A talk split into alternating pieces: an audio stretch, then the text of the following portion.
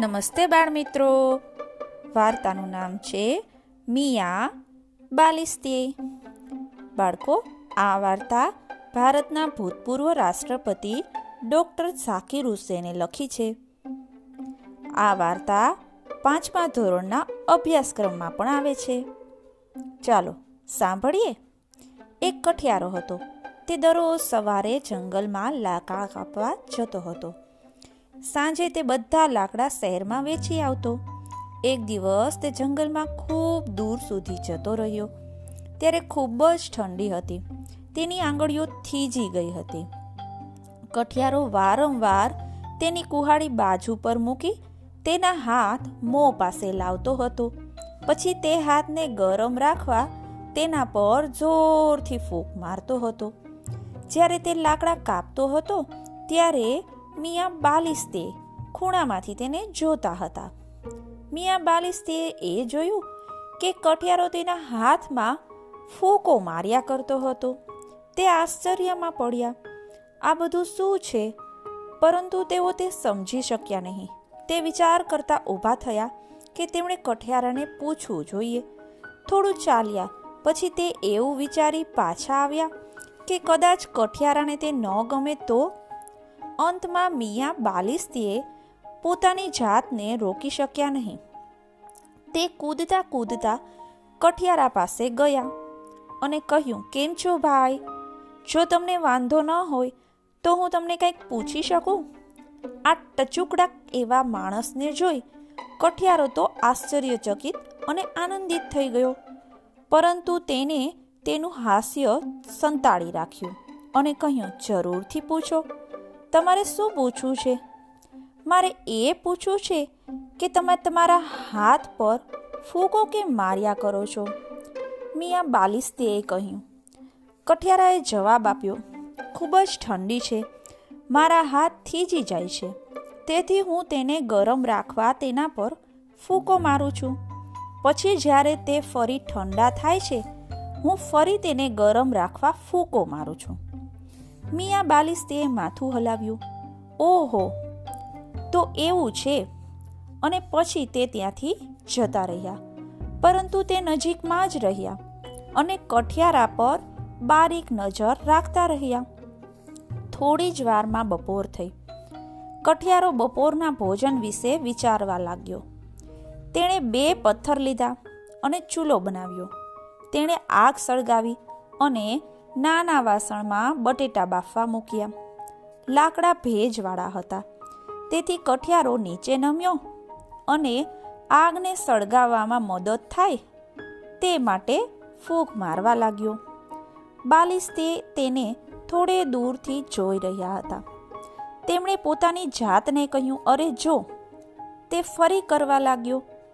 તેના મોંથી ફૂંક મારવા લાગ્યો. શું આગ તેના મોંમાંથી નીકળે છે? કઠિયારાને ખૂબ જ ભૂખ લાગી હતી. તેને વાસણમાં બટેટા બહાર કાઢ્યા અને તે ખાવાનો પ્રયાસ કર્યો. પરંતુ બટેટા ખૂબ જ ગરમ હતા. તેણે ફરી તેને ફૂકો મારવાનું ચાલુ કર્યું. અરે રે બાલિસ તે પોતાની જાતને જ કહે છે. તે ફરી ફૂકો મારે છે. હવે શું? શું તે બટેટા સળગાવવા જઈ રહ્યો છે? થોડી વાર તેના પર ફૂ ફૂ ફૂકો માર્યા બાદ કઠિયારાએ પોતાના મોંમાં મૂક્યા અને ખાવા લાગ્યો. હવે મિયાને ખૂબ જ આશ્ચર્ય થયું. તે પોતાની જાતને રોકી શક્યા નહીં અને કૂદકો મારી કઠિયારા પાસે ગયા. કેમ છો ભાઈ? તેમણે કહ્યું. જો તમને વાંધો ન હોય તો હું ફરી પ્રશ્ન પૂછી શકું? કઠિયારાએ જવાબ આપ્યો, સહેજ પણ નહીં. તમારે જે પૂછવું હોય તે પૂછો.